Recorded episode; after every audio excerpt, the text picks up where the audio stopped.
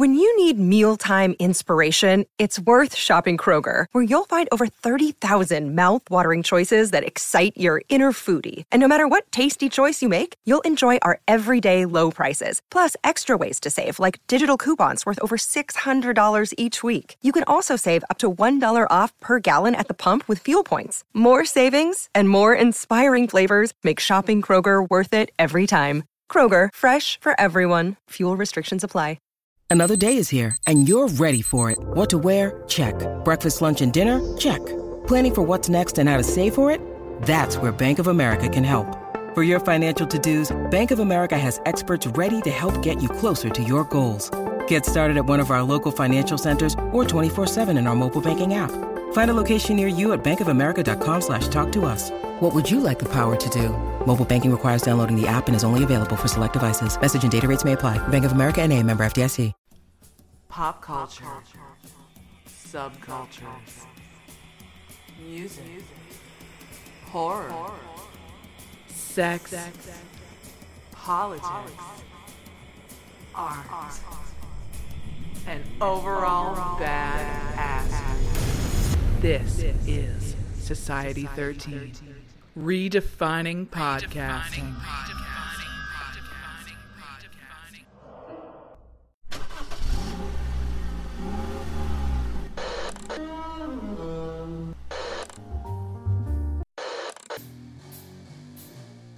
Music. Music. Horror. Horror. Subculture. And, overall, overall bad, ass. Welcome, welcome, welcome to Kettle, to Whistle, Whistle Radio. Radio. With your hosts, your host, Dave, Dave, and Sean. And Sean.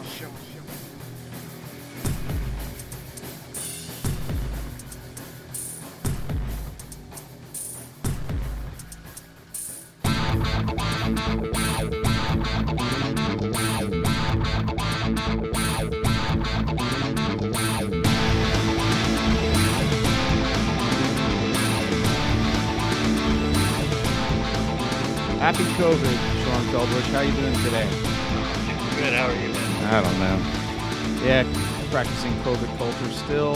What is today's date, Sean? What is it, the 4th of December, 2020? Um, Yeah. I think so. I'm. I'm not sure. Okay.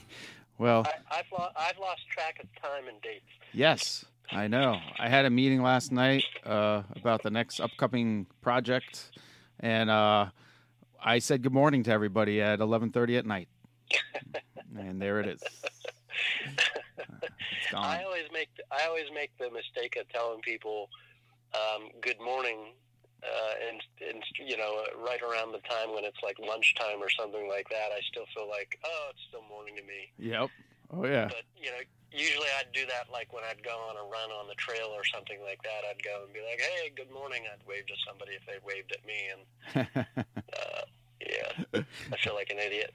No, no, it, it happens. It's that's COVID culture. That's what we're all dealing with right now.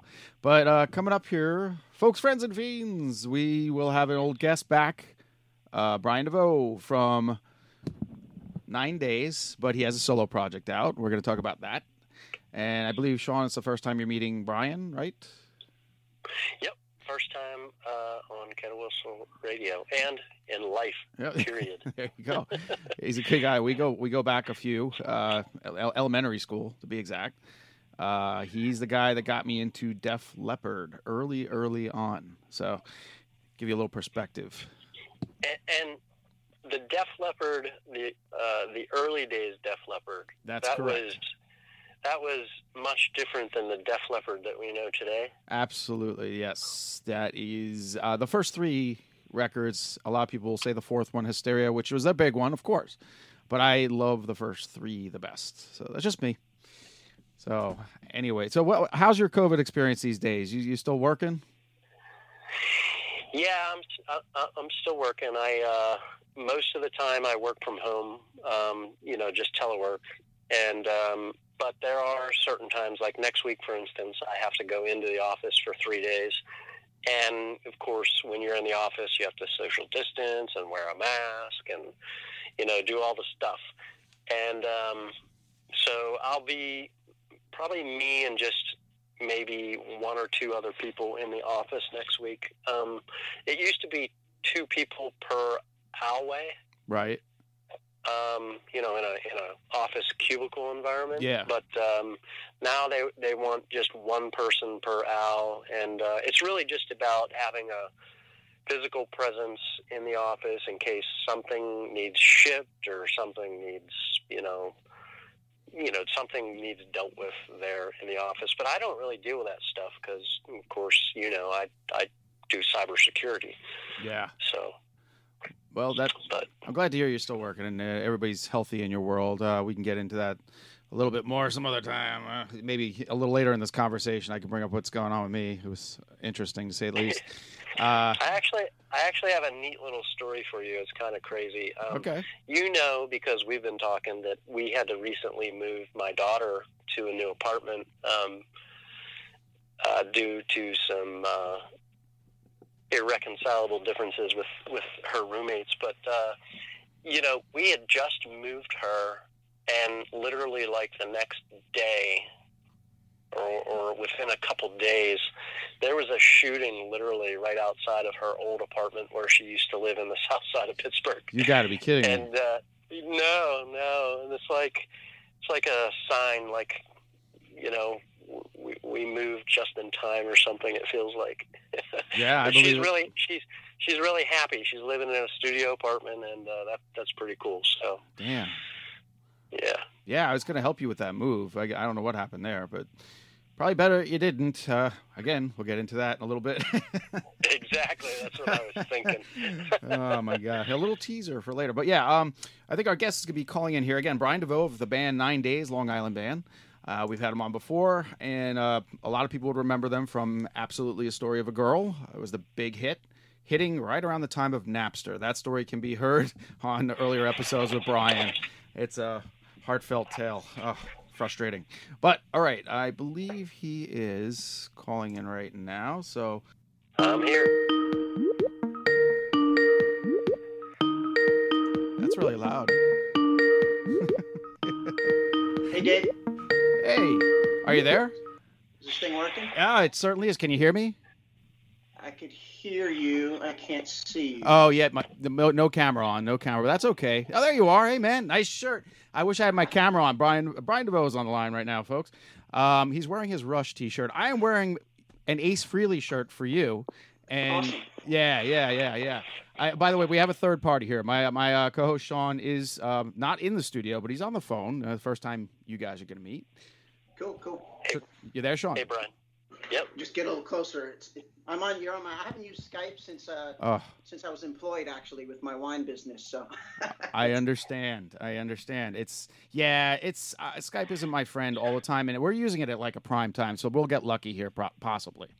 But Cool. um, all right. So how you doing, man? First of all, you're surviving. Everybody healthy in your world?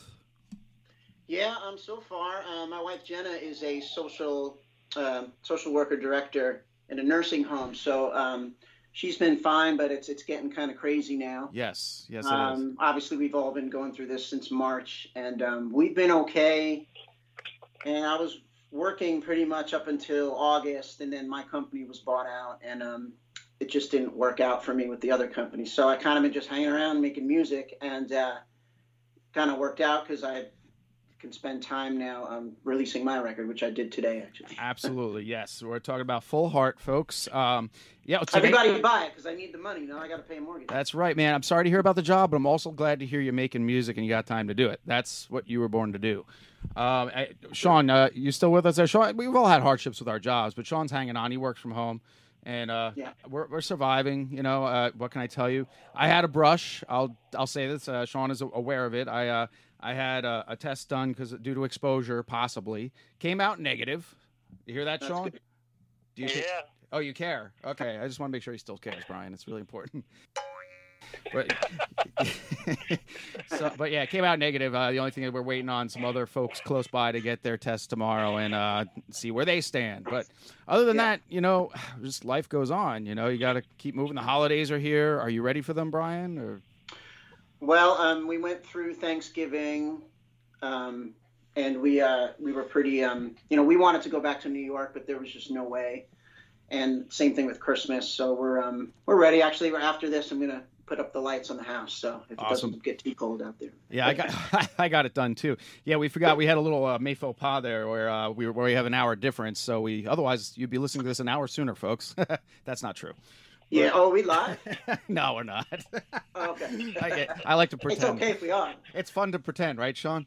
Exactly. No, but we it's not that we couldn't or don't. We have. But sometimes that's an absolute disaster unless you're all prepared. And we've had live performances, which there'll be more of that. Brian, I'd love to have you in studio sometime.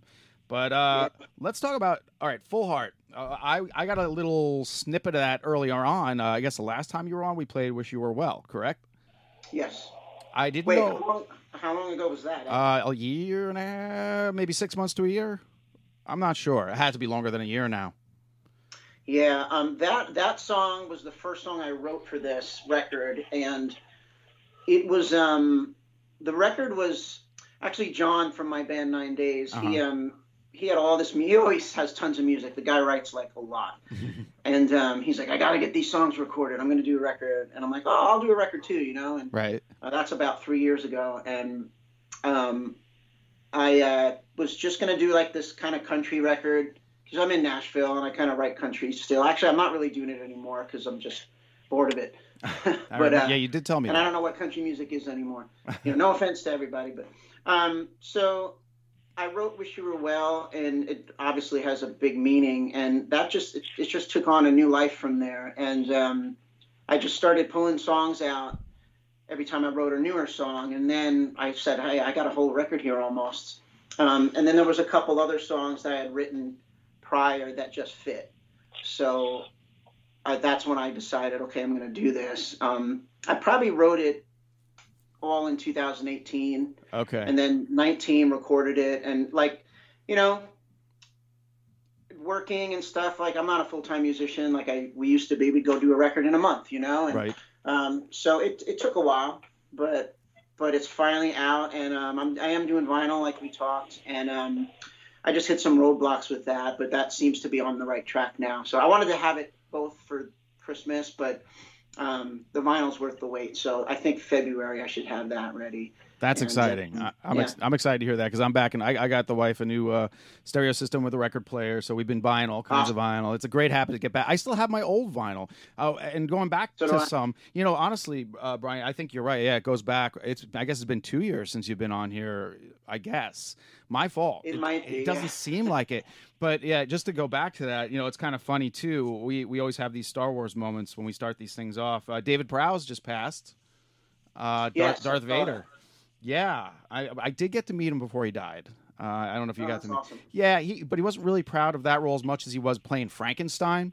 So if you meet him, met him, it was you, you talked Frankenstein in the Hammer film. Yeah, because you have a mask on at Darth Vader, and it's a different voice. So. Correct. You are correct. Yes. He, he was nice enough though. He came around the table and he goes, "David, I'm David," and we shook my hand. Nice guy. Very nice guy. Awesome. That was a while ago too. But yeah. So yeah, uh, Sean, I, I, me and uh, Brian here saw Jedi together when it came out. That goes. That's our history. We go that far back.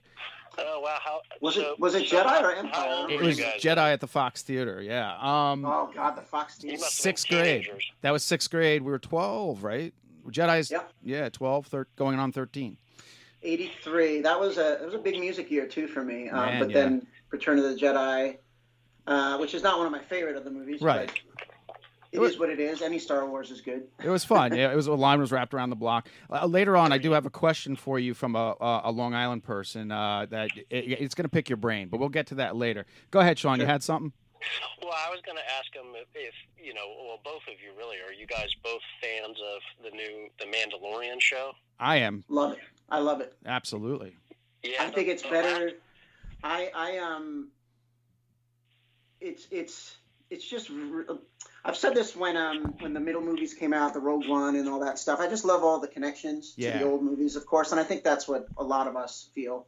Absolutely Um, nostalgia. Yeah. The the, the latest trilogy is is interesting because I was excited to see every movie, yes, and I liked the Force Awakens. That was the first one, right? it was great. Yes, uh huh. Enjoy it. And it. then the next two were kind of like okay, and and especially the third one just the way all the characters kind of came, how they put everything to the end. Um, Yeah. I don't know. It didn't flow. It didn't flow. You know, John again, he's a huge Star Wars fan, so I always go to him when I want information because he sees each movie like 15 times.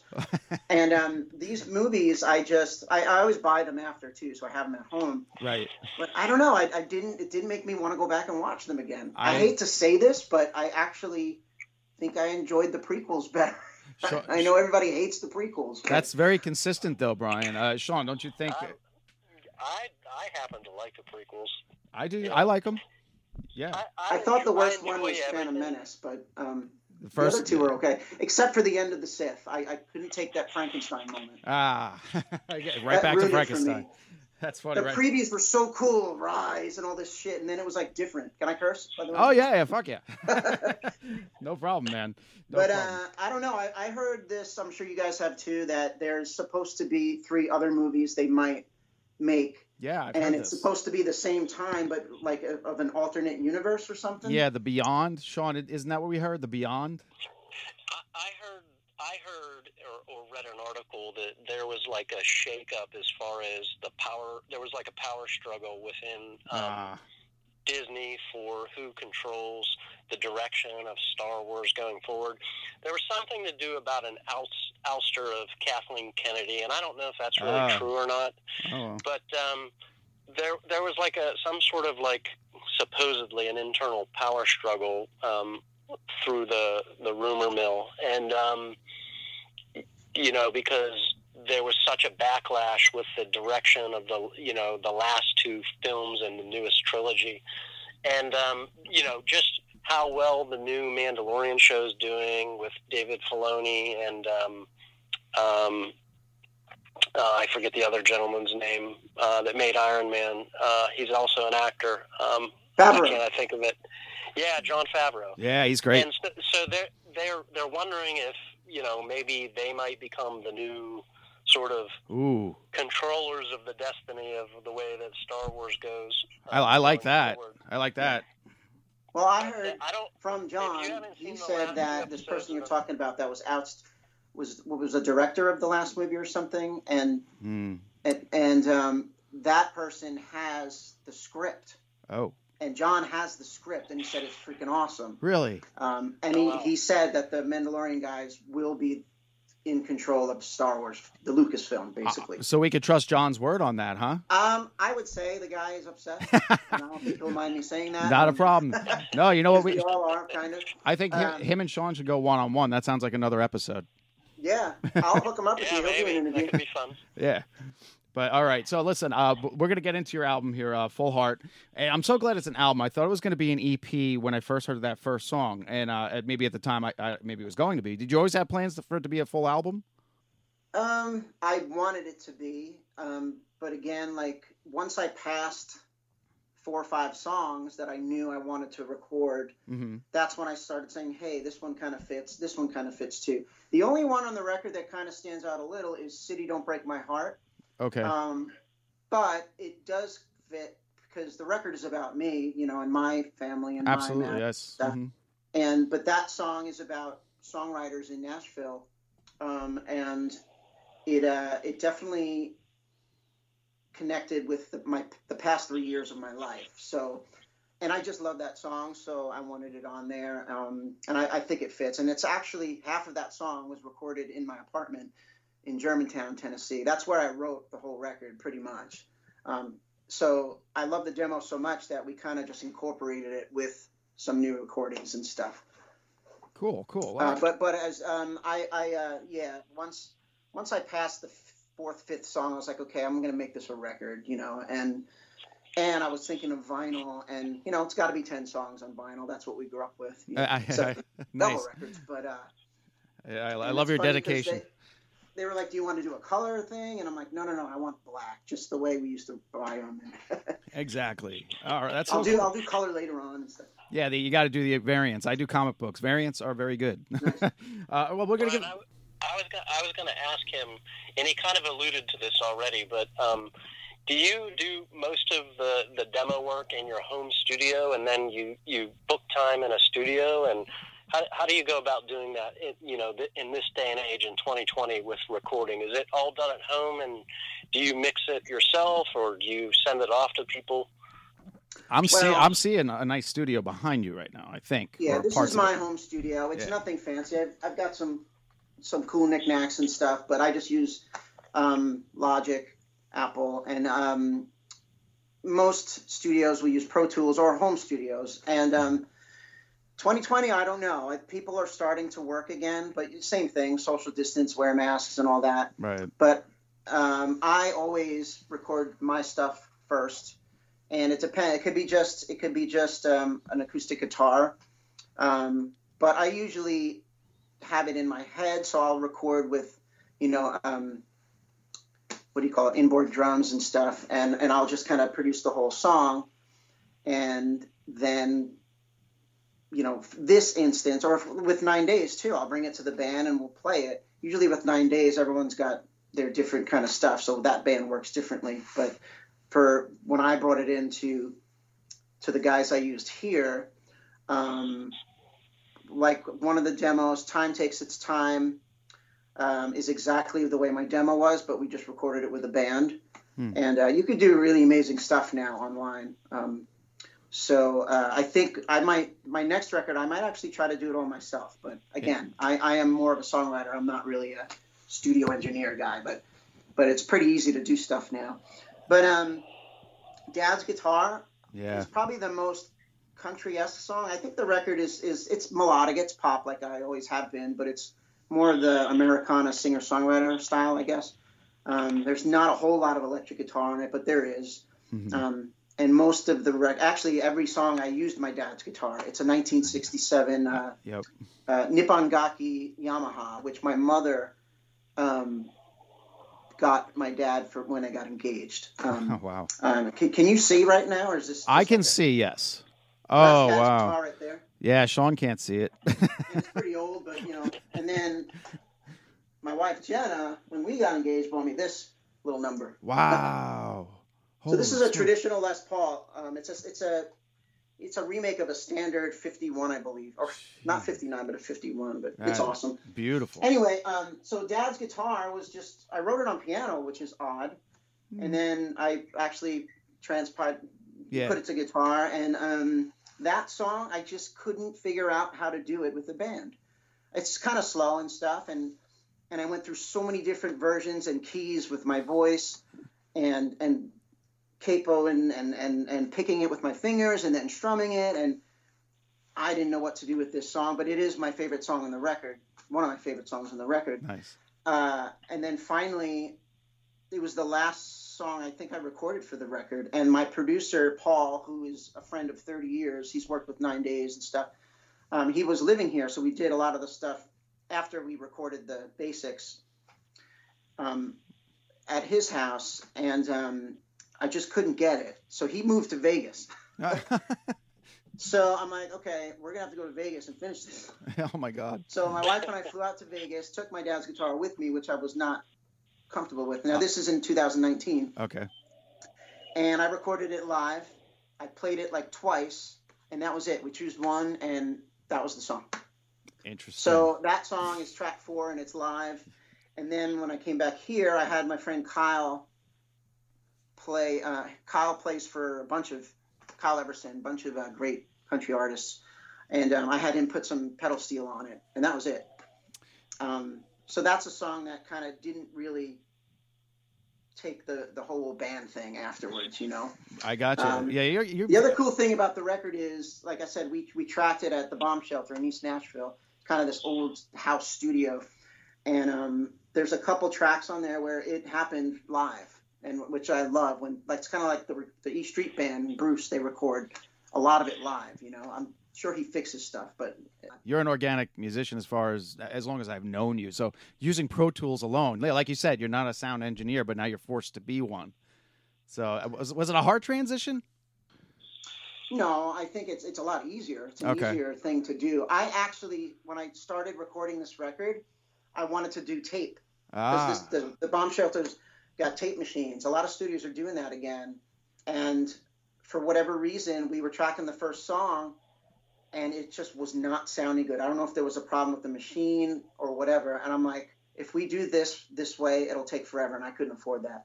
So we we niched that and went right to Pro Tools, and then it just happened right away.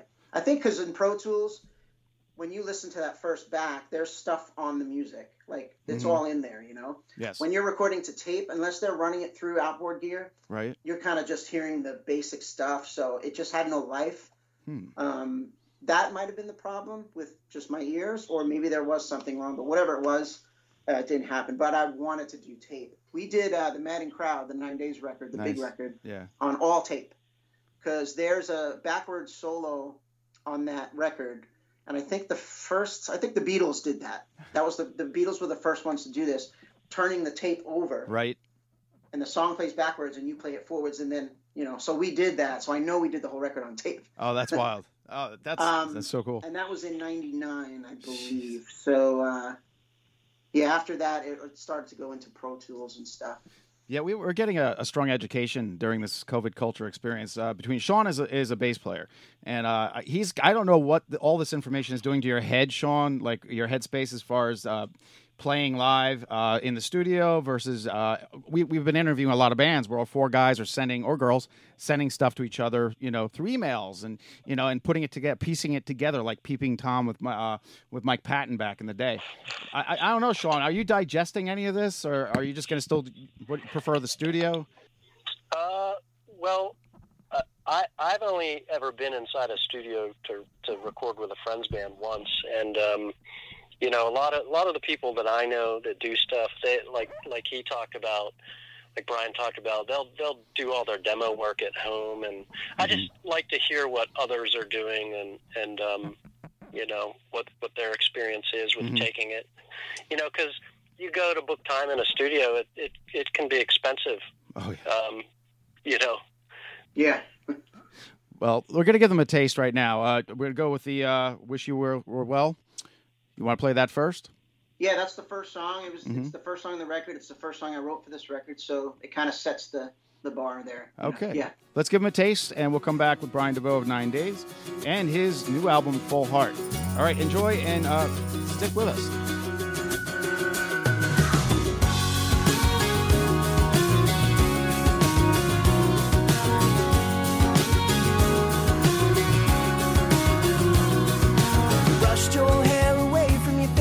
Propped up those pillows so you can rest. Okay.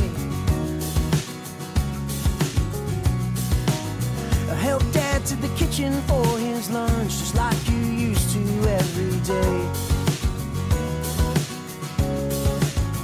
And you say, Why do we have to grow? Someday we'll find out what it's all about.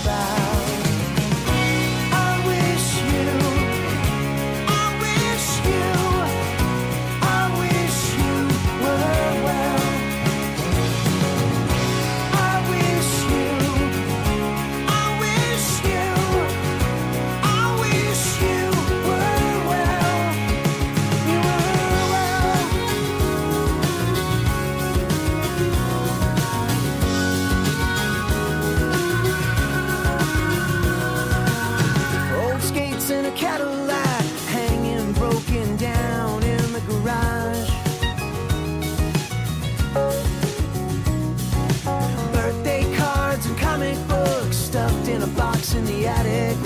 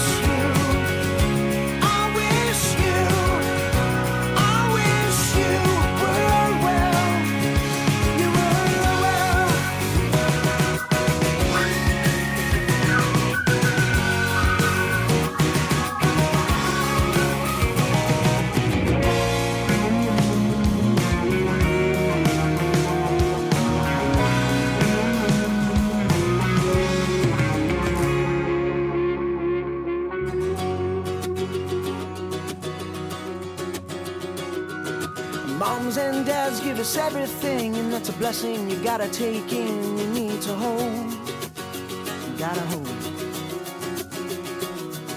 And nobody lives forever, so while we're all here, you gotta give thanks, let them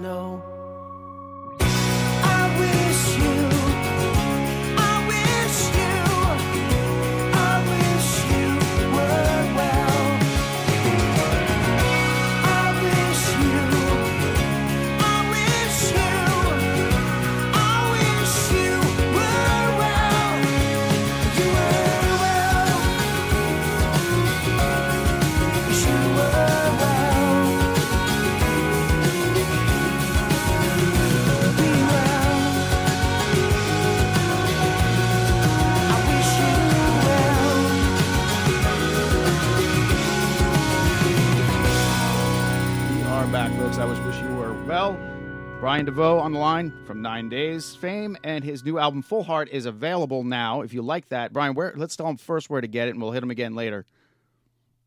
Oh, um, well, the links are on Mhm. all of the pages. Nine Days Band, um, Instagram, Brian Desveaux, uh, Brian Desveaux ins- Instagram, and then there's Brian Desveaux Facebook, and then there's uh, the Nine Days page. So the links are all there, and it's everywhere: Spotify, Apple Music, uh, uh, Amazon, all that stuff. So it's everywhere. Eventually, like I said, next year, hopefully in February, I'll have my own webpage um, store Cool. for uh, for the vinyl. Yeah. Oh, the vinyl. We're going to talk about that too. But Sean, you had, you had an interesting question because this came up uh, out of the blue, where me, uh, Sean, and I were watching that Alice in Chains. Um, what is it? The Mopo. What's it called? The Mopop. Mopop. Museum with Alice in Chains, and it was really good. That's special. Uh, it's it's on YouTube.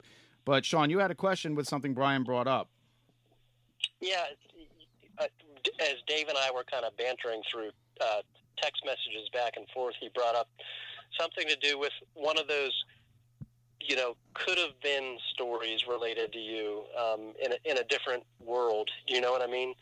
That you might have been allowed an opportunity to be in a different band at one point or some different career path as far as music goes. I was curious about Yeah, that. yeah. Um, it, it's not it's not a great story. I, I wish I can say that I was almost in Alice in Chains, but no. um, um, when uh, the band, my band, Nine Days, was dropped from Epic, it was 2002. I was living in New York City, um, and I was I started to start playing downtown with a lot of different artists, just as a working guitar player.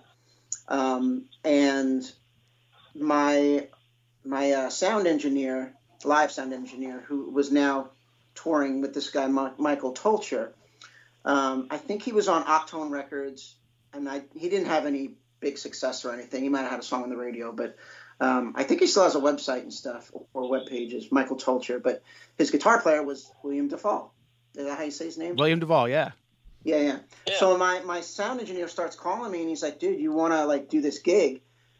Um, apparently, he obviously is his own artist. I think he's putting out his own music again, but he would he- like they would have signings and stuff, and he would have all his his own stuff, and then we'd be pushing his own music while he was basically supporting Michael Tolcher. So they were getting upset with that, and Oh, they were wow. gonna a- ask him to leave the band if I wanted to join. So I didn't join, and this was the fall of 2002 or 2003, maybe. I can't really remember. But I did not join the band because I had about seven to nine, maybe even 10 concert tickets for the Springsteen tour. Because he's kind of my guy, and Yeah. um, a couple friends of mine, we, we, we would go to all the shows, and um, I was like, I can't do it, dude. I got like eight tickets Oh my god! to see Springsteen in the next six months. Oh my God. So um, it didn't happen. And then, you know, I don't know how many years later, this is the new guy in Alice in Chains. Is like, I know that guy. I was gonna play guitar in place of him. Oh my God. So that's that's the story. Yeah. Well, That's- wow. well, Well, he did little find a good gig, I guess. You know. He found a good gig. Yeah, for sure. Yeah, pretty pretty good gig. But you got that story, man. I, it's still, you know, you got further than anyone else. That's amazing. But uh, yeah, give that that show a, a shot. Uh, Alice in Chains. It, it's a good. Uh, I don't know. Uh, it was very enjoyable watching other bands cover them. Guys like Mark Lanegan come out of the, the dust to come and cover Alice in Chains. Even Korn got on it and did a song out of tune for them, but it worked. But um, yeah. Anyway, the, so um, back to again, full heart here. Uh, I noticed. Well, speaking speaking of Korn, um, you, do you know the what is it? Life and Death is that Brian Welch's thing? Uh, yeah, I watched it. The film. okay, well he's like my. We share the same management. Get out of town. we save we, we we share the same management and i um he's his new record is coming out on vinyl also so we're using the same pressing company Wow. and the funny story is i've had some problems not related to them but just in my own camp and uh going back and forth and and i kept asking is brian having this problem you know he's using the same people and uh I, I don't know yet, so they haven't gotten his test pressings back. But um, I've I've ironed out all my thing, and I think we're gonna get it done fine. But uh, it's just interesting that you brought Korn up because uh, That's weird. I've, I've never even met the guy, but it's it, it- we're always I'm always comparing what he's doing right now to what I'm doing. Interesting. I did meet him. He's a nice guy. Very nice Yeah. guy. Uh, yeah, that movie is something else. Did you watch that? Uh, uh, Brian Welch's story with his daughter. It's. Uh, I think I saw some clips, Yeah. but I didn't watch the whole thing. But I, it kept popping up because my management thing would, you know, I'd see it on their club and stuff. But um, I know they just finished some video, so I know they're going to put out a whole bunch of stuff. I'll coming be, up. I'm curious to see what you think of that Alice in Chains cover they do. I, I'm curious to see what you think in particular. But um, uh, hey, Sean, what else? You had something else good too, didn't you? Well, yeah, kind of it, uh, it's kind of an odd question, Oh, but I think really? an interesting question. Sure. Um, I, I sometimes like to throw out there. Uh, it is there maybe a song from another artist or, or another band that you were like that you would have heard at any point in time you were like, damn, I really wish I would have wrote that song. I just think that's a kind of a weird question, but Don't say Yeah. ha- don't say happy That's birthday. Uh, There's hundreds of songs I wish I wrote. um, uh, I guess. I mean, I could go on and on. It's hard to think of what I, what- what because a lot of times when I listen to music and I connect with something, I I, I wish I wrote that song, you know. And I think one example would be Springsteen by uh, uh, what's his name, Eric Church. When that song came out, I was like, I should have wrote this song. And that's the song that actually turned me on to Eric Church because at first I really didn't love his voice. It was like it was just kind of the same thing all the time. But then when he wrote that song, I was like, okay, this guy's cool, and I got into him. And um, I haven't really been into what he's been doing recently. I think he's got a new song out that's pretty cool. But um, but that's one song I remember. Even a friend of mine, a fellow Bruce fan, was like, "Dude, you should have wrote that." hey, you still could do one. It doesn't mean you can't do one. Yeah, yeah. I, I gotta wait too not too soon, right? You know? Right. Well, uh, so this this this album this album of yours, Full Heart. Obviously, you went through a few songs here, but um, I got you, you got me. Dad's guitar, of course. I saw I I saw the the song title. I was like, oh boy, and uh, Mother's Son. So this is very extremely close, family oriented album for you. Yes. Heartfelt, and it just says it right there. I, I, how did you get through this? I couldn't have been, or was it therapeutic? It was definitely therapeutic. Um, you know, as the story goes, I lost my parents in 2017, Yeah, I'm sorry. and then, you know, sometime after I got engaged, I got married. We had to sell my my family house, which I think you've been there actually yes, in Selden. yes, indeed. Um, so after, like I said, "Wish You Were Well" was written, the songs just started to happen, and a lot of the songs, half of the record I wrote by myself, which I haven't done in a long time, and I literally don't know how it happened. They just kind of, you know, wrote themselves pretty much. Natural. Um, so yeah, the record is about family, and it's about losing family. It's also about gaining, you know, Right. my marriage and stuff, and you know, time takes its time is about is about um, the long distance relationship because my wife and I were uh, doing the New York Nashville thing for a little bit, and um, actually she wrote a song with me on this record. It's Oh, cool. called uh,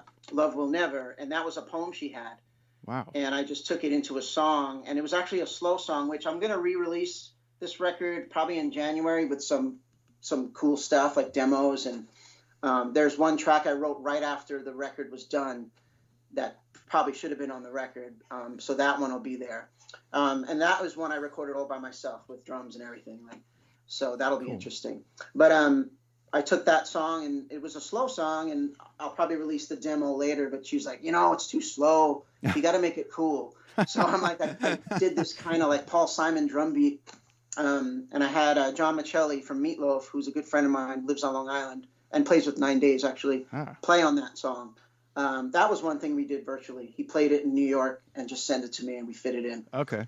Um, so that's that's an interesting song on there. And of course, the horns. I had my friend Tyler um, do uh, do horns, and uh, uh, we did some horns with um, Nine Days. Um, but we, I guess we kind of moved past that. I love the band, so all that horn stuff is really cool. Um, and I remember saying to John once, you know, I'm sick of doing horns. I don't want to do horns. Let's just do music where we can all play and we don't have to hire people. And then I go put horns on my record. That's what John said. It's like, you know, you tell us you don't want to do horns, and then they're on your two of your songs. but it happened um, naturally. Yeah, um, the loop is a is one of these things my wife and I came up with. It's about me getting, you know, us getting engaged. Um, what else is on there? My beautiful bride to be and me. I literally wrote that song in my head, swimming in the ocean, looking at my wife at, on the shore, and came home and just just came out like, and that's how these songs are written. But back Perfect. to Mother's Son, yeah, that was a personal one, and and I, it was a song that I because I had all these songs and you know Full Heart is about you know losing my parents and then selling the house and and then I have Dad's guitar. It's like I need a mom song, you know. So I had a couple ideas and Mother Son just popped into my head. And again, every day I would write a couple words and it just finished itself. And then um, when we did it in the studio, that whole outro, I think it's almost five minutes long. I kind of got that idea from the Weezer song. Uh, hmm. I think it's "In My Dreams" is it called? And it's this long drawn out ending, and I was like, I want to do something like that. So that's kind of where I got that eye from. And that song, that whole outro is live. Yeah, that's on the blue, the Weezer Blue album. Is that the one? It's the first record. yeah. Okay. Oh, okay. Yeah, I Or actually is that the green, I the green thought- one or the blue? The blue I, one. I have blue but uh, that's where I got that idea from, and Uh, cool. Um, so that's why the song is like six minutes long. hey, nothing wrong with that. And another interesting thing, that solo, I was just talking to one of my good friends, um, actually old soundman slash guitar player. Um, he uh, he said that solo's awesome, and I'm like, I tell you, I played it once, and I turned all my pedals on, probably about five different pedals, and just played it once, and it came out sounding like Brian May, and I was like, I'll probably never be able to play that again. So there it is. but that's sometimes and then the, outro perfect. was live. The outro solo is just kind of going for it, and you know, nothing spectacular, but it's it's really a cool ending, just jamming. Yeah. Awesome. Um, I do have some questions for you. Uh, very kind of more personal Long Island questions, but okay. Can you hear me still? Yeah, I got you. I got you. Okay. Okay, sorry about that. All right. Well, the- we're, we're going to play, play another song then. Uh, what would you want to play off of Full Heart next, Brian?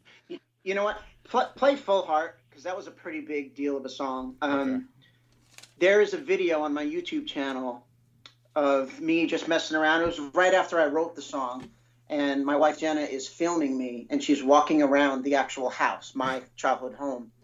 Uh, it was probably the last night we were in it before it, you know, we had to get everything out. Oh, wow. Um, so that song is an important song on the record, and obviously it's the title track.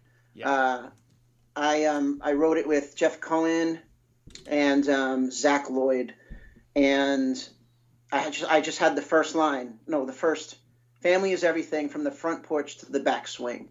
so you got your front porch, and we always had a swing set in the back, and everything in between. So that I had that. That's all I had, and then we wrote the whole song. Um, and uh, I had Mark Evitz, who plays with, uh, oh God, what's his name? One of these country guys, anyway. Mark Evitz did the strings, uh, and it came out really awesome. I want to say beautiful, but you know, it's awesome. And uh, and yeah, so I would play Full Heart. That's a good one. Uh, You're allowed to say beautiful, I think. All right, let's go with the title track, and we'll come back with Brian Desveaux of Nine Days. And now, Full Heart, his solo album. All right, and thanks for for listening, guys. Stick around, and we'll tell you how to get this album because you know what? You should be buying your, mo- your music, folks. Right, Sean? Yes. I got no job. Come on, buy me. Support your artists. Exactly. We do. We actually do. All right, we'll get right back to you, folks. Thanks for listening.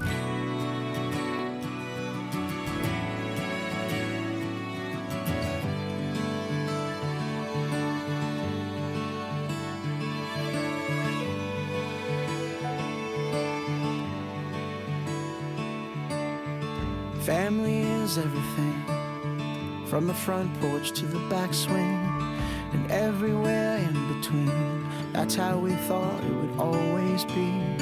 Centerpiece on the table, pictures up on the wall. Sundays we were grateful, we sure did have it all. Yeah, we had it all. We've come a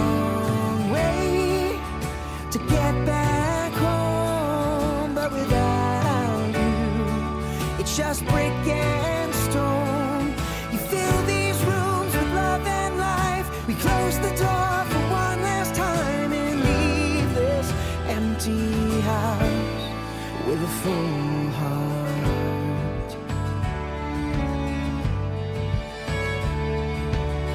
I still hear your favorite song, even though the radio's gone. Your footsteps in the hall, walking next to me. You'll always walk with me. We've come a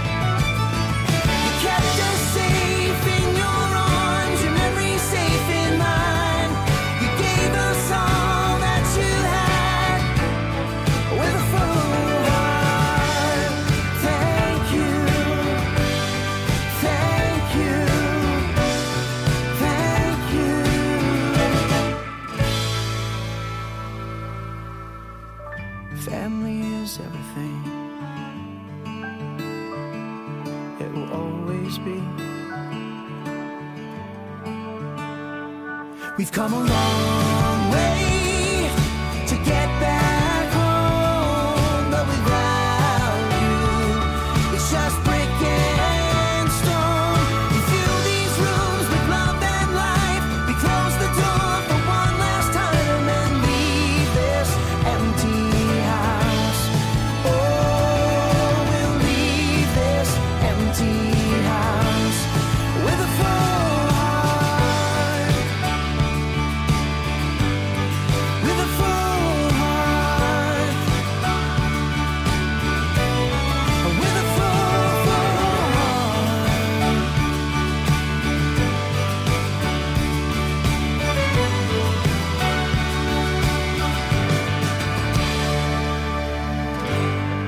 are back with Brian Desveaux of Nine Days.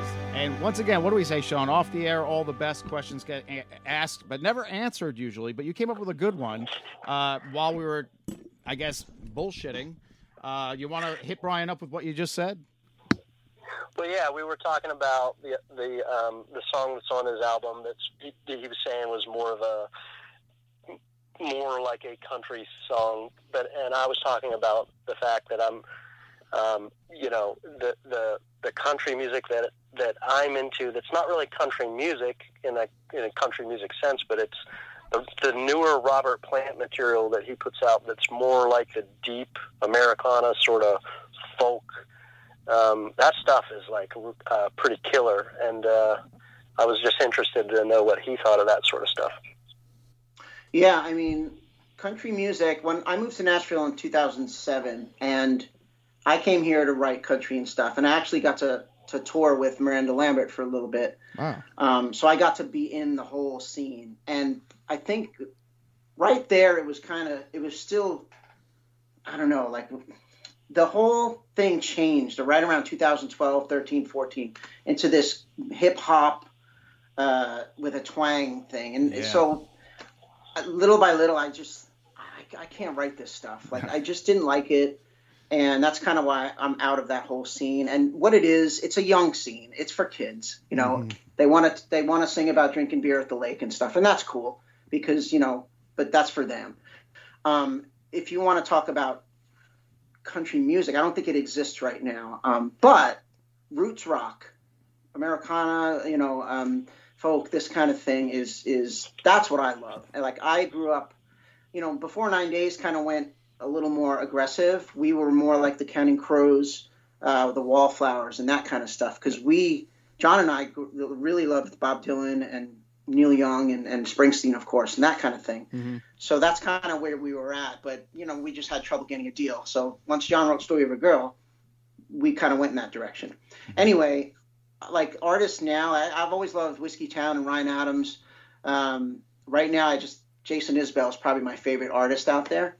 Um, I like Chris Stapleton, but uh, I don't know. He's he's Mhm. he's great. He's awesome, and I, I, in a way, it's like I'm kind of turned off by that. Like, perfect singers is like, don't get me wrong, he's great. Like, No, if you guys, if you guys at great, home, but- if you guys at home could have seen how Brian just jumped at the camera, he definitely thinks he's great. That No, was- he is, Yeah, that was you know you're very And I think he vibrantly. They called him the savior of country music. Um, and then there's the other guy, Sturgill Simpson. I think Sturgill's awesome, but he sounds so much like Waylon Jennings. I can't listen to him. Hmm. it's like That's I might as well just put a Waylon Jennings record okay. on. But um, I'm I'm totally with you. Like country music to me doesn't exist. It's it's the new pop thing. It's the new movement, and I can't believe that happened because it didn't happen the way I would have wanted it to. Hmm. Um, so, but I think right now there's a huge movement of Americana roots rock. Um, I have Yeah. my old boombox in the kitchen, and we've my wife and I have like a bar set up in the garage with a dartboard, and we'll just leave it on Roots Radio, which is right here in Murfreesboro, Tennessee, and um and play darts and drink beer and stuff. That's awesome. that's- that sounds That's like what a, we listen to. that's a perfect night. There's nothing wrong with that. Total So- perfect night. I I totally agree. And by the way, uh, we did find out during the break that uh, you hear uh, Sean's dogs in the background. I was going to blame our guest. Uh, it's not Brian's dogs at all. So your dogs made it on the air, uh, Sean, after all this I time. to find a quiet space, Yeah. you know, I didn't hear away it. from everybody, and Don't Yeah. worry, you will. all then right. I realized there was a mute button, so I decided to mute. and, uh, Uh, there are some questions though uh, from some fans, uh, some from the uh, actual Sel- the Selden area, Long Island. Uh, let's see. We'll go with a, an easy one first. Uh, Joanne uh, Rouse, friend from high school. She went to Newfield, uh, and you were at Dawnwood Oh, at that sorry- point, right? Sorry about that. Yeah, I know. I, I was there too. The, the jail. I know you It was terrible. They Uh, separated all of us. they did. They they ruined good things, but uh, yeah, they really did. Anyway, uh, Joanne Rouse asks, uh, "What's your favorite venue to play?" And you could say, you know, back on Long Island, or she was very general with this, so it's up to you. Um, well, there could be two answers to that. I mean, Yeah. We we loved playing. Um, it, it's interesting, you know. You grow up playing in these clubs, and the sound systems are so bad. um, but you know, it it it schools you. Like I could play in Eddie Club with no monitors if I had to at this point because of what we all went through. But um, so we we used to play the Village Pub down Okay. in Port Jeff Sure, yeah. which doesn't exist anymore. I and know. then the bitter end in New York City was our home. Like that was where we got signed. Uh. I think our poster is still on the wall. Um, playing the bitter end is an interesting place because it's really built for acoustic. Um, but we'd go in there with our amps and stuff, and bands do. Don't get me wrong. and just you know, I remember leaving that place like with my voice gone because there's you can't hear yourself. um, but such an awesome time in the I guess it was the late '90s when we were playing mid to late '90s, just going to the city and playing. There were other clubs in the city too, but the Mhm. Bitter End, the Village Pub, I would say were our favorite clubs to play. Um, as far as venue venues, I mean, I played the Garden. That was Yeah. amazing. You know, um, I also got to play ice hockey at the Garden with with some of the old time Rangers. yeah, I knew you're a Um, Rangers fan. Yeah, I didn't yeah, know that though. That's cool. the Christopher Reeve Foundation um, back back then when he was still around, him Yeah. and his wife. Actually, they both passed away, but Mm. they had the Christopher Reeve Foundation, and they would do a super skate every year. So I think it was 2000 when our record was out there, and I said, I grabbed my PR person, I was like, listen, I don't care what you have to do, I want to do this. so they got me in. So 2001, I'm hanging out with Mark Messier and and and Wayne Gretzky and, Oh and all these people, and um, I got to meet Roger Bear and Ron Duguay and play on the ice with them, Damn. and many others, and so, some celebrities too. You know, like uh, God, I think um, How about- who's Su- How about Susan Sarandon's husband? What's his name? Uh, Oh, Tim Robbins. Tim Robbins was my coach. Wow.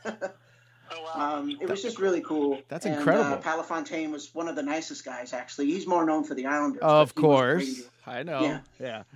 Yeah. um, so uh, I guess the Garden.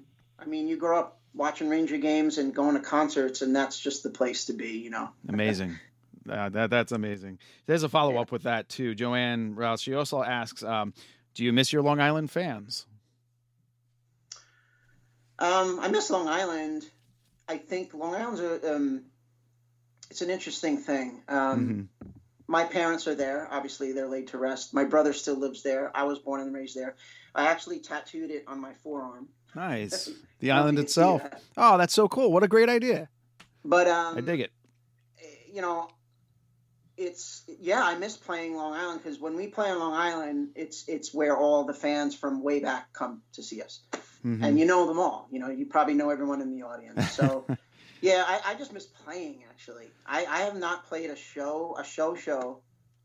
I I don't even know when the last nine day show was. It was Man. definitely 2019 and maybe 2018, and I think it was in Reno, maybe. We saw you in Pittsburgh. Uh, I, I like five years ago, six.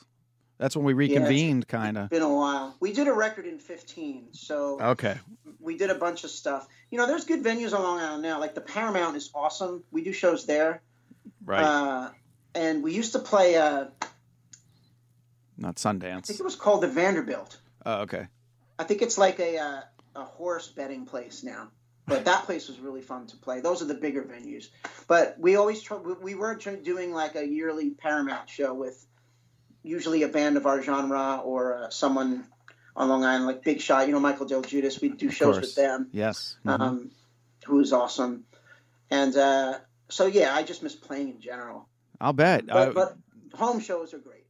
We can't wait to have you in the studio here and do a little live acoustic set, or if we could plug in, we could do that in the basement. but yeah, we'd like to have you back out here. I have another question from a Long Island fan here, but I want to get to another tune first. Uh, let's let's uh, let's play an oldie but perfect goodie, just to get eh, for the novices out there that don't know Nine Days. Now they're going to get schooled and say, "Oh, wow, I know Nine Days." So exactly. Well- That's the story of our life. I, I well, that's What's you your know band's what. name? Nine Days. Oh, really? It's like, yeah, you know, this is the story of. Oh, yeah. oh no. Well, anyway, you're a little bit bigger here than that. Uh, most people know you uh, know the name. So, all right, we'll play. We'll play the hit, and uh, we'll come back and uh, finish things off here. Brian Desveaux and uh, hey, hey, Sean, you got the dogs quiet. I see. I do. Okay, things are under control, Brian. We'll we'll, we'll come right back. All right. Good to hear it. This is the story of a girl who cried a river and drowned the whole world. And while she looks so sad in photographs, I absolutely love her when she smiles.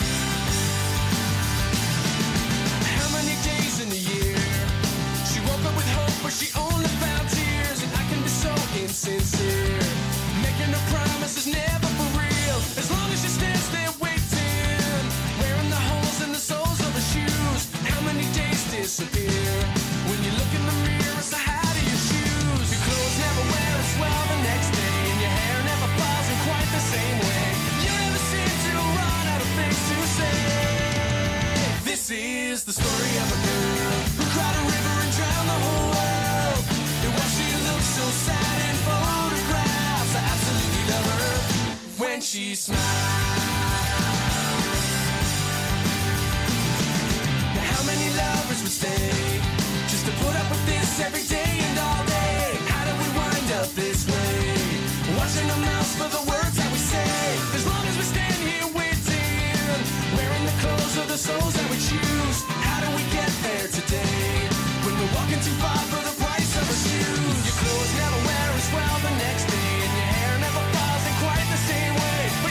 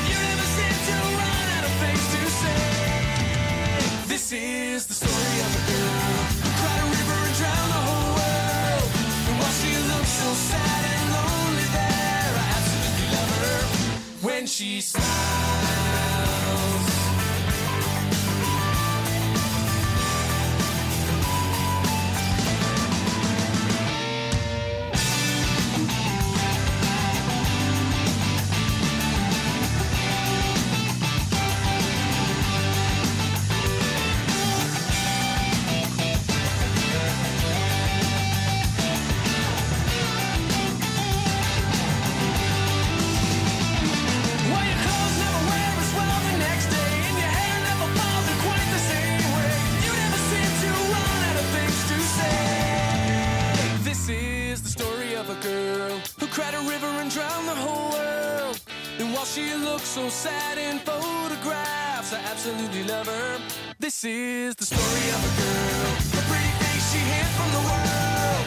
And while she looks so sad and lonely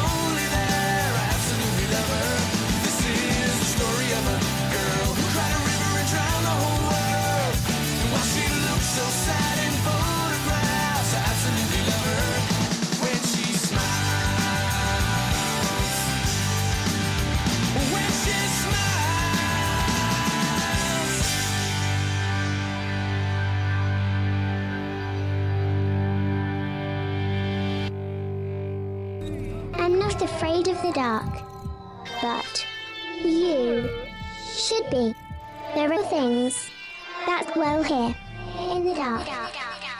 Things best left unseen. With the initial smoke cleared from the fall of tomorrow, the blood now flows even thicker with dwelling in the dark. Eleven stories.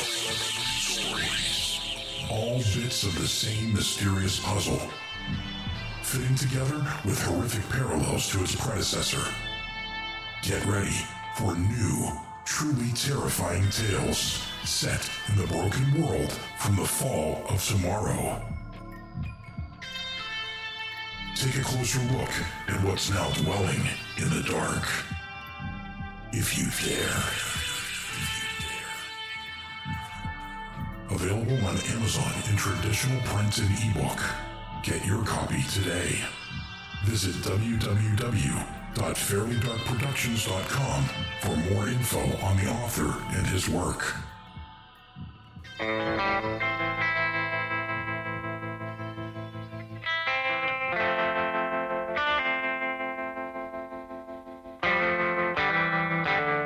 Hey, what's up, y'all? This is Scott Roby from Prowess. You're listening to Kettle Whistle Radio. Crank it up.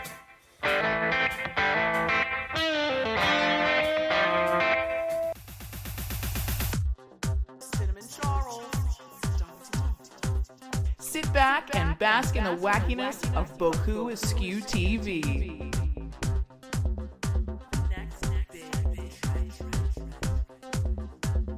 A YouTube channel featuring sock puppets, irreverent comedy, bizarro imagery, and oddball silliness aplenty.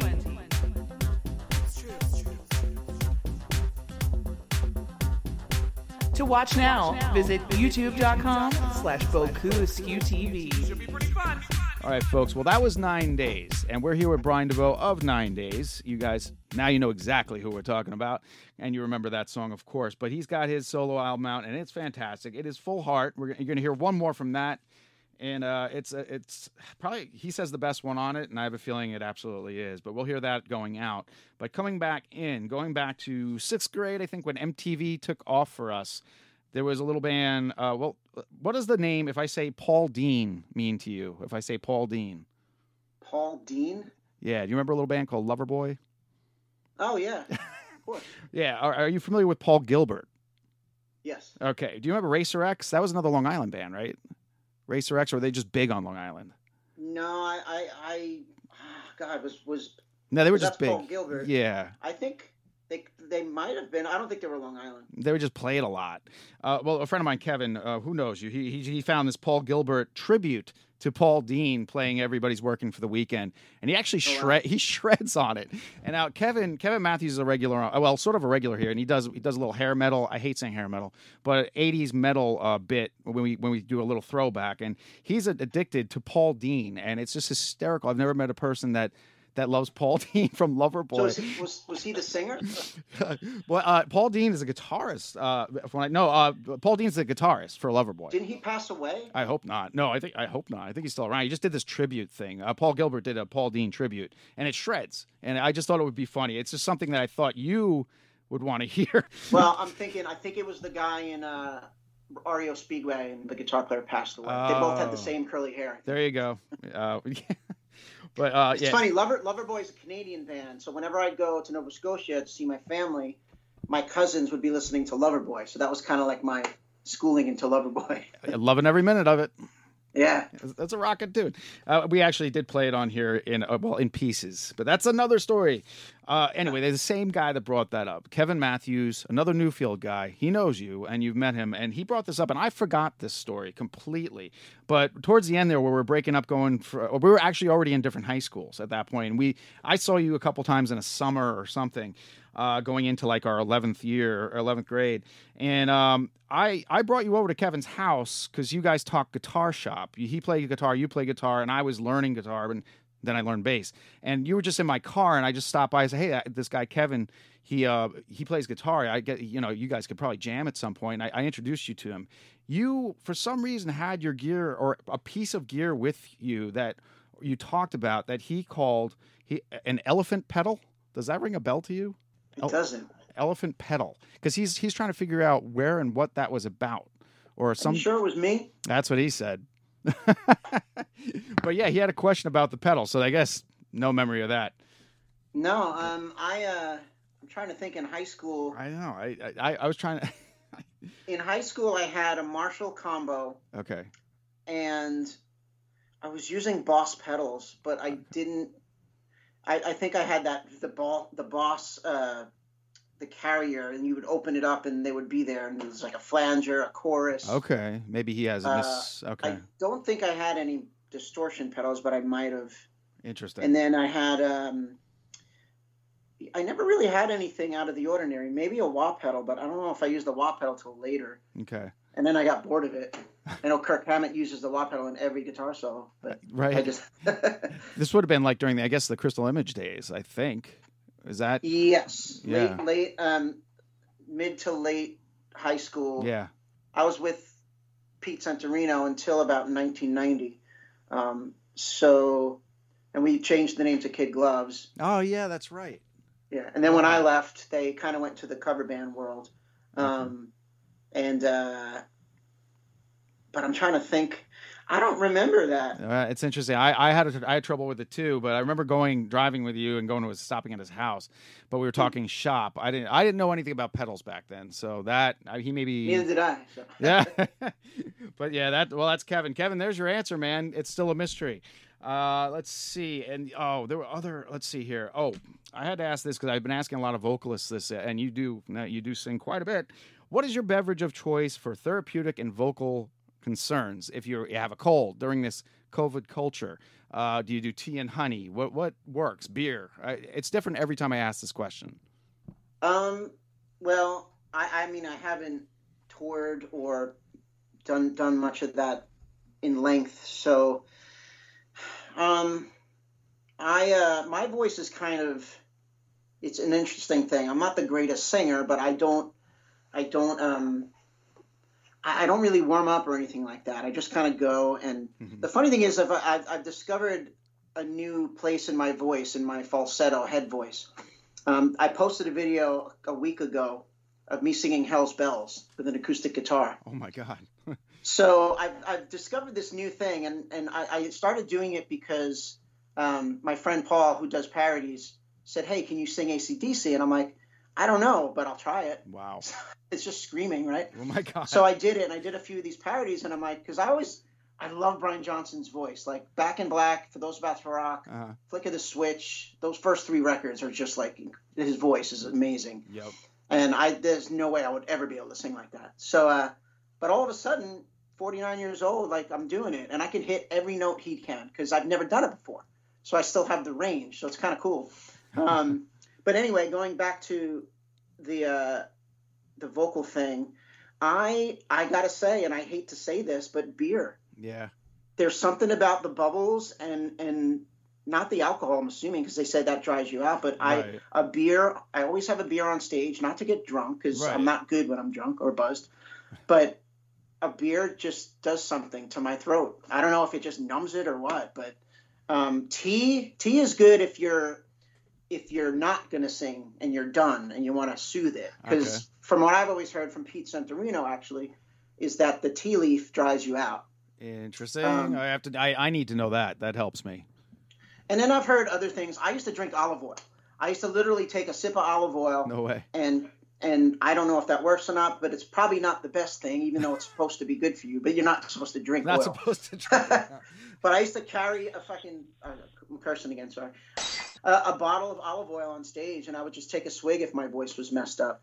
Um, but if you're if you're sick, it's tough. Yeah. You could uh, cough drops. I I was always a Halls guy, um, Mhm. and it just that mentholyptus thing, whatever it is, kind of opens you up a bit. John always was the Ricola guy. Like if if you see a nine days stage, at the end there's tons of Ricola rappers on the stage, and that's from John. So he's a Ricola guy. But as far as you know, if you're sick, it's tough, man. And usually when you're sick, you lose that falsetto. So there goes my ACDC singing. That's that's oh man no I man oh man that's see Sean that's always a good question. We get the greatest an- story. yeah, always get great answers. I, I I've had some great ones for, I always ask get to ask the vocalist that. But uh, yeah there is a lot of good rock and roll out there. We've been finding it. Sean finds it. And I'm glad you can do the show again once again Brian. But um it is out there and it's back in the garage I think. But I think like yourself these people are dying to hit the stage. Like what is that going to be like day one? You step on a stage and plug in Oh God, I don't know. Hopefully it's not too far away. I'll be too old. Nah. I shouldn't say that.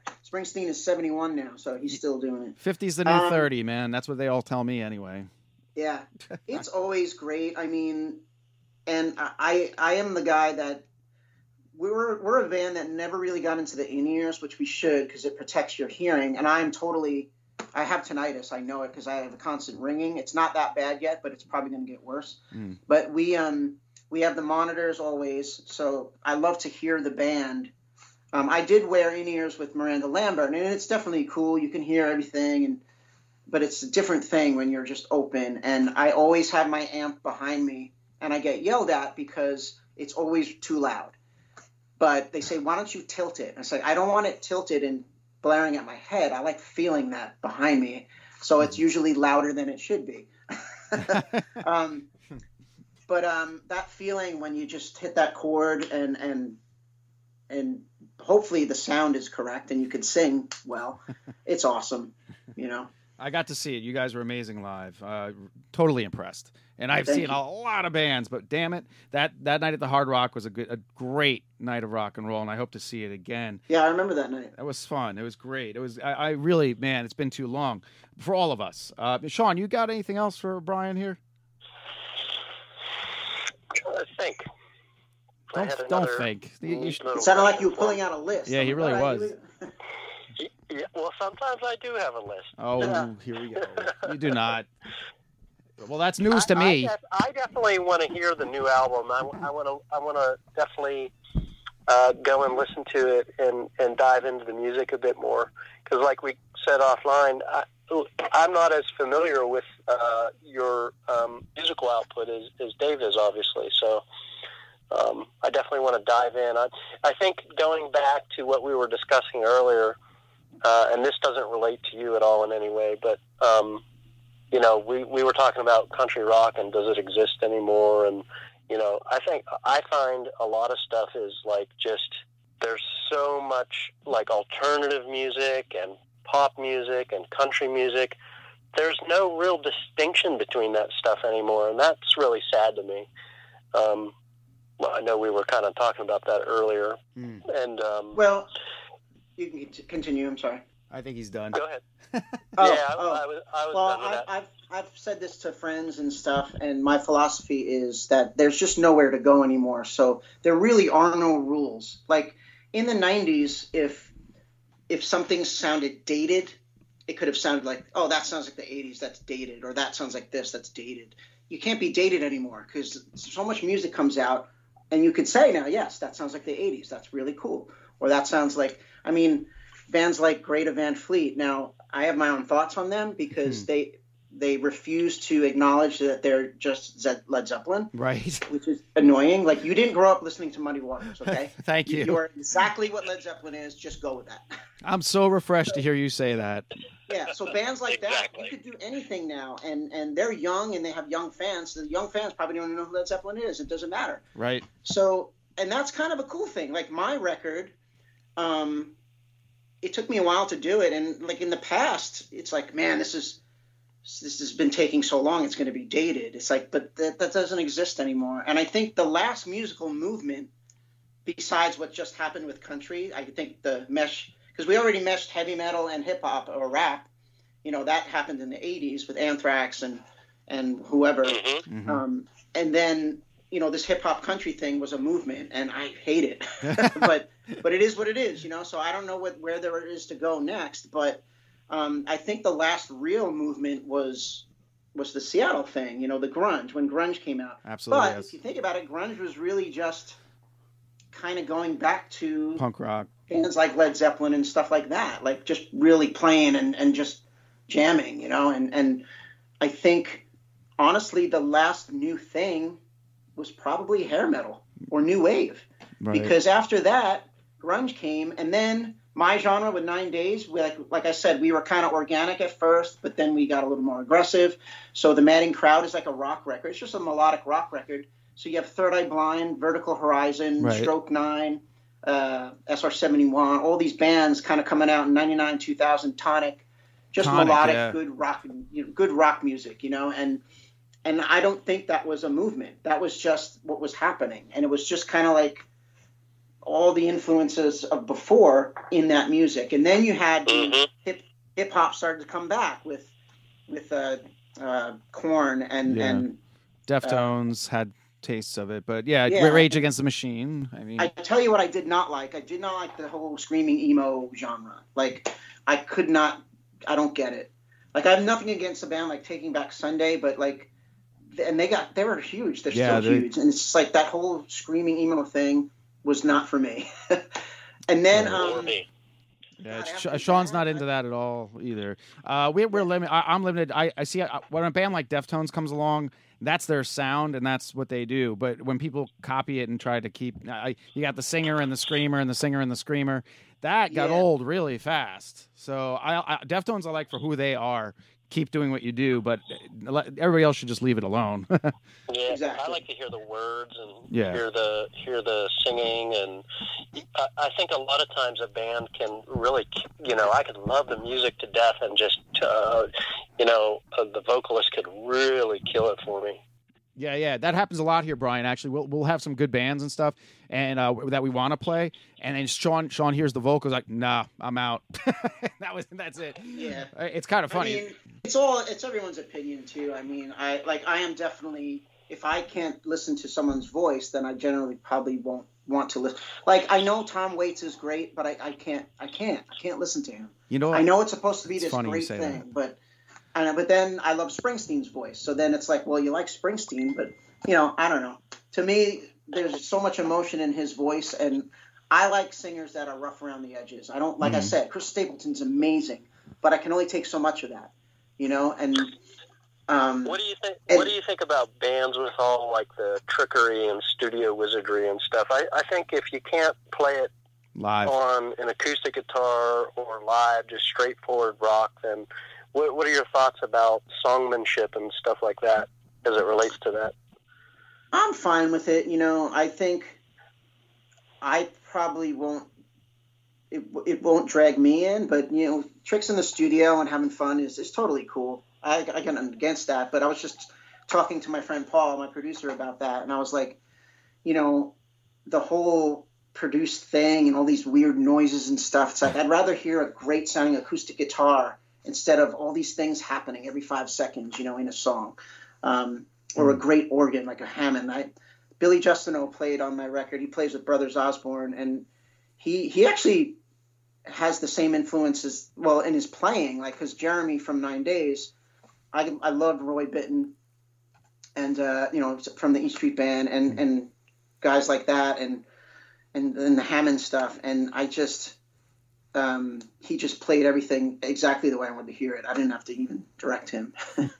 um, I don't know where I was going with that, but No, this is all great stuff, man. I'm Oh, getting as we're, we're, you're getting we're educated. so- we're getting educated Yeah, I- today. I'd rather hear an, an, an amazing sounding Hammond organ than you know a bunch of weird sounds and stuff. But I got nothing against that. You know, you, you make your music and your art the way you want to. Um, that's that's the thing. It's like it's art. Like you do it, you do what you want, and that's what I did with my records. Like this is what I want. A lot of it sounds like Nine Days. Actually, my friend Charlie actually said, "Is Nine Days playing on this?" I was like, "Actually, no." I'm gonna I'm gonna dive deep into this tonight. Actually, uh, after Mandalorian, of course. Uh, right, I was Brian? going to say, did you guys watch it yet? Don't say anything. Oh hell yeah, man! No, we didn't. watched it this morning. It was What? amazing. What? You cheated? Oh, is it good? My next record, by the way, is going to be called Grogu. Grogu. yes.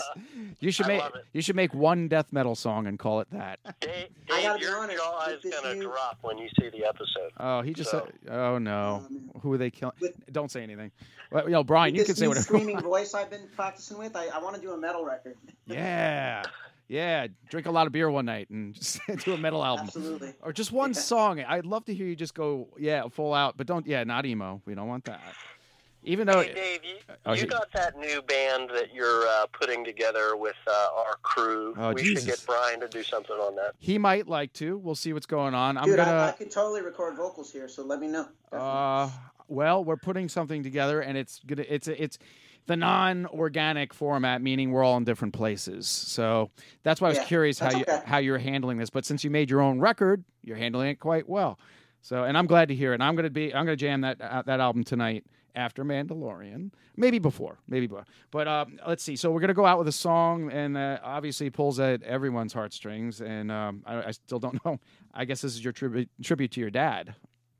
Yes, um, my father's guitar, my dad's guitar. Um, this song idea came about, uh, and I've had it. I had it for a while before I actually wrote it. Um, it was always my dad's guitar. Oh, I'm gonna get. I'm gonna use my dad's guitar. Got my dad's guitar. You know, it's been around forever. It's been in my family. I used it here and there in in earlier in my career, and um, it was okay. You know, there's I played some amazing acoustic guitars in studios and stuff, but after you know, and it's always been at home at my parents' house. And after my dad, that my parents passed, of course, it became mine. And it's aged so well that it finally sounds really good. Wow. Um, and it, like I said, it's on every song on this record, and it'll probably be on every song I ever record again. But um, it's nothing special as far as like, oh, this is an amazing like two thousand dollar guitar now. Like it was purchased for, I think about 150 bucks in 1968, I Wow. think, or 67, and um, it, it's it's just um, it's always been around. My dad's guitar. So I was we had a storage unit when we had our apartment here, and my I have a piano that I bought in New York City, so it was in our storage thing here, which had been sitting in my parents' garage forever. So I was just playing around one night over there, and uh, I came up with the riff that you hear, the first the first riff on piano, and then when I played it on guitar, it totally worked. And then um, I had some ideas, and I wanted to write this with Jeremy Bussey, who's who's a really awesome, really awesome guy and and uh, writer here in town. And then my friend Jace Hine, who I've written with. These guys do stuff for Ashley McBryde and um, Jason Aldean and stuff. And uh, I just because um, Jace had a similar situation with his father, so I got into a room with these guys, and we wrote the song.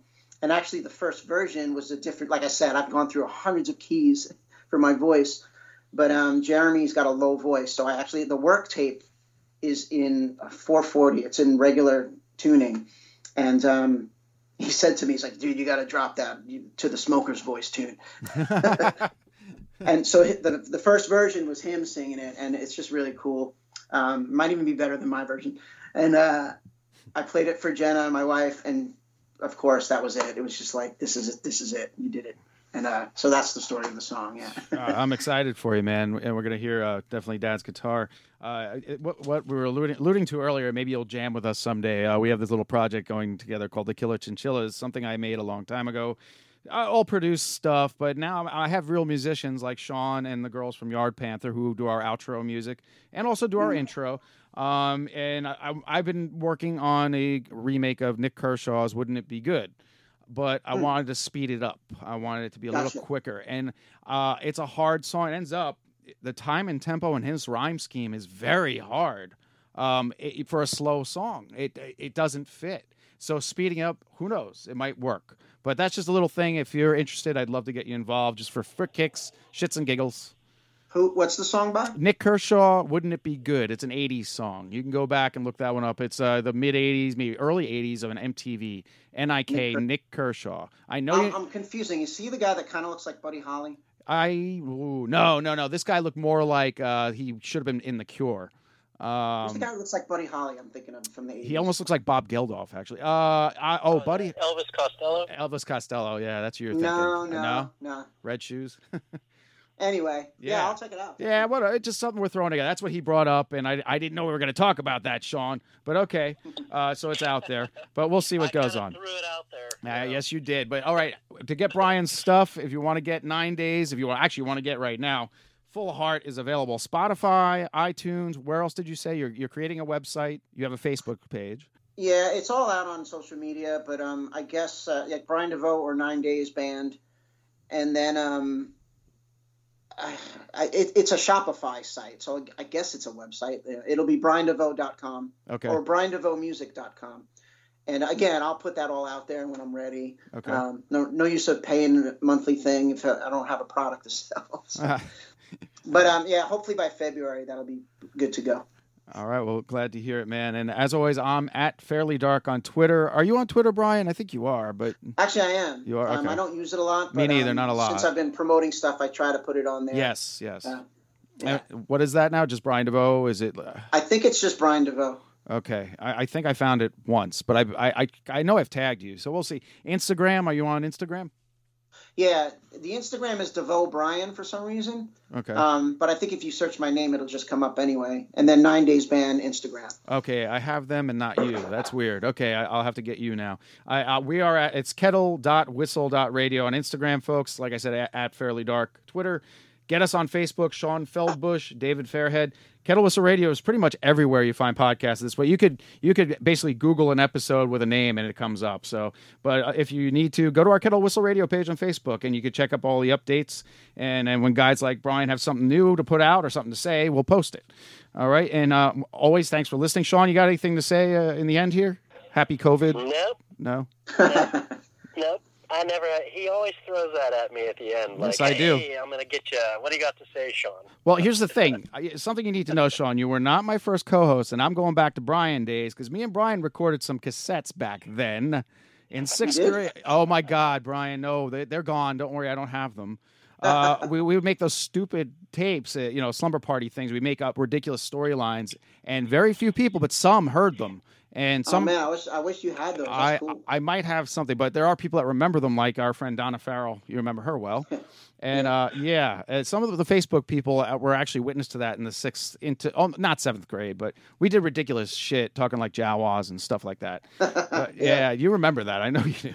I always tell my wife this. I still remember we were. It was. I don't know if it was. It was during lunch, I think.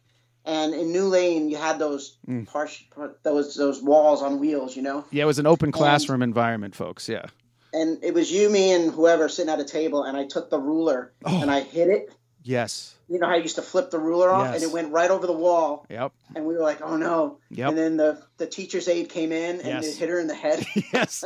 She came around. She's hitting her hand, hitting her ruler on her I hand, was looking. like, I didn't. I, it wasn't me. I was like, it wasn't me. Yeah, she knew exactly, and she because we were laughing, she laughed too. Um, she we did not get in trouble that time. But let me write some things down, Brian. Uh, I'll embarrass you next time.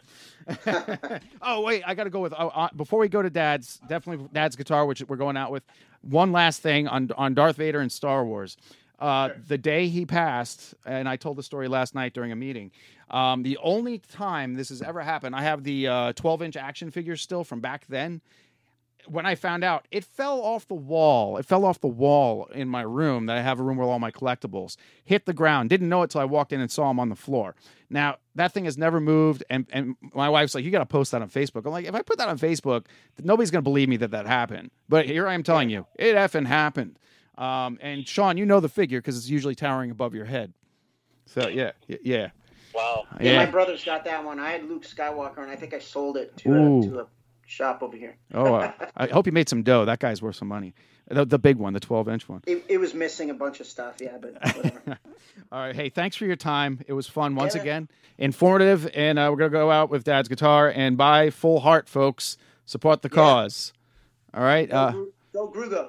Grogu. That's Oh, no, good. Grogu. Grogu. That's gonna be the next song. No Grogu. That's, That's- your next album. Bingo. Yeah, man. It is, yeah. All right. Good night, folks. Thanks for listening. Take care. They put it in a box back in 67 and shipped it to the local music store. It sat there for a while, hanging on the wall. That Yamaha was all she could afford. And Mama brought it home, Daddy got it tuned up right. And he wound up sitting there all night Playing all those cowboy songs. Hank Williams to George Jones White lightning right down to your cold, cold heart. Never was a big stage dreamer But that blue collar six stringer Held us together when the times got hard. They made a lot of them there's only one of them Dad's guitar. Mm-mm. Don't think I saw him smile bigger than he did the first time he showed me that G chord. I started my first band the day I turned 16, and I never thought I wanted nothing more. Then I got all mixed up in that music city scene. But no matter where I was, I knew where he would be. Playing all those cowboy songs, Hank Williams to George Jones, White Lightning right down to your cold, cold heart. Never was a big stage dreamer, but that blue collar six stringer held us together when the times got hard.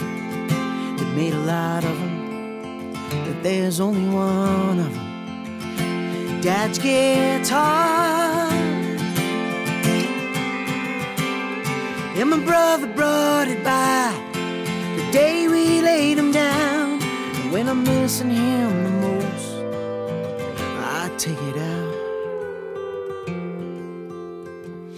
play all those cowboy songs. Hank Williams to George Jones, White Lightning right down to your cold, cold heart.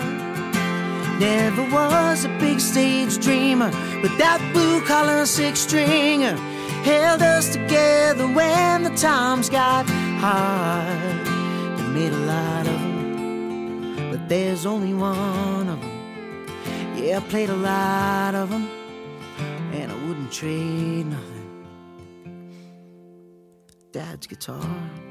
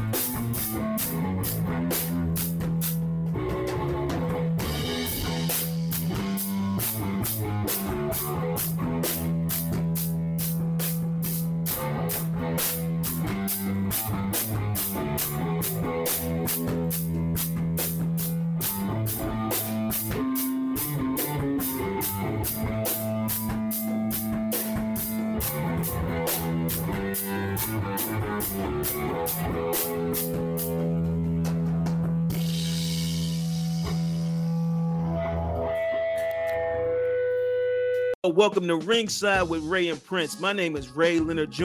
Oh, no, that's just my dad. My name is Prince Daniels Jr.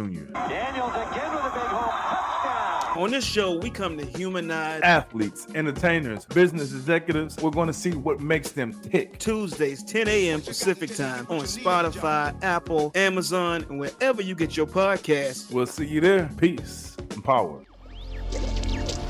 Electric acid.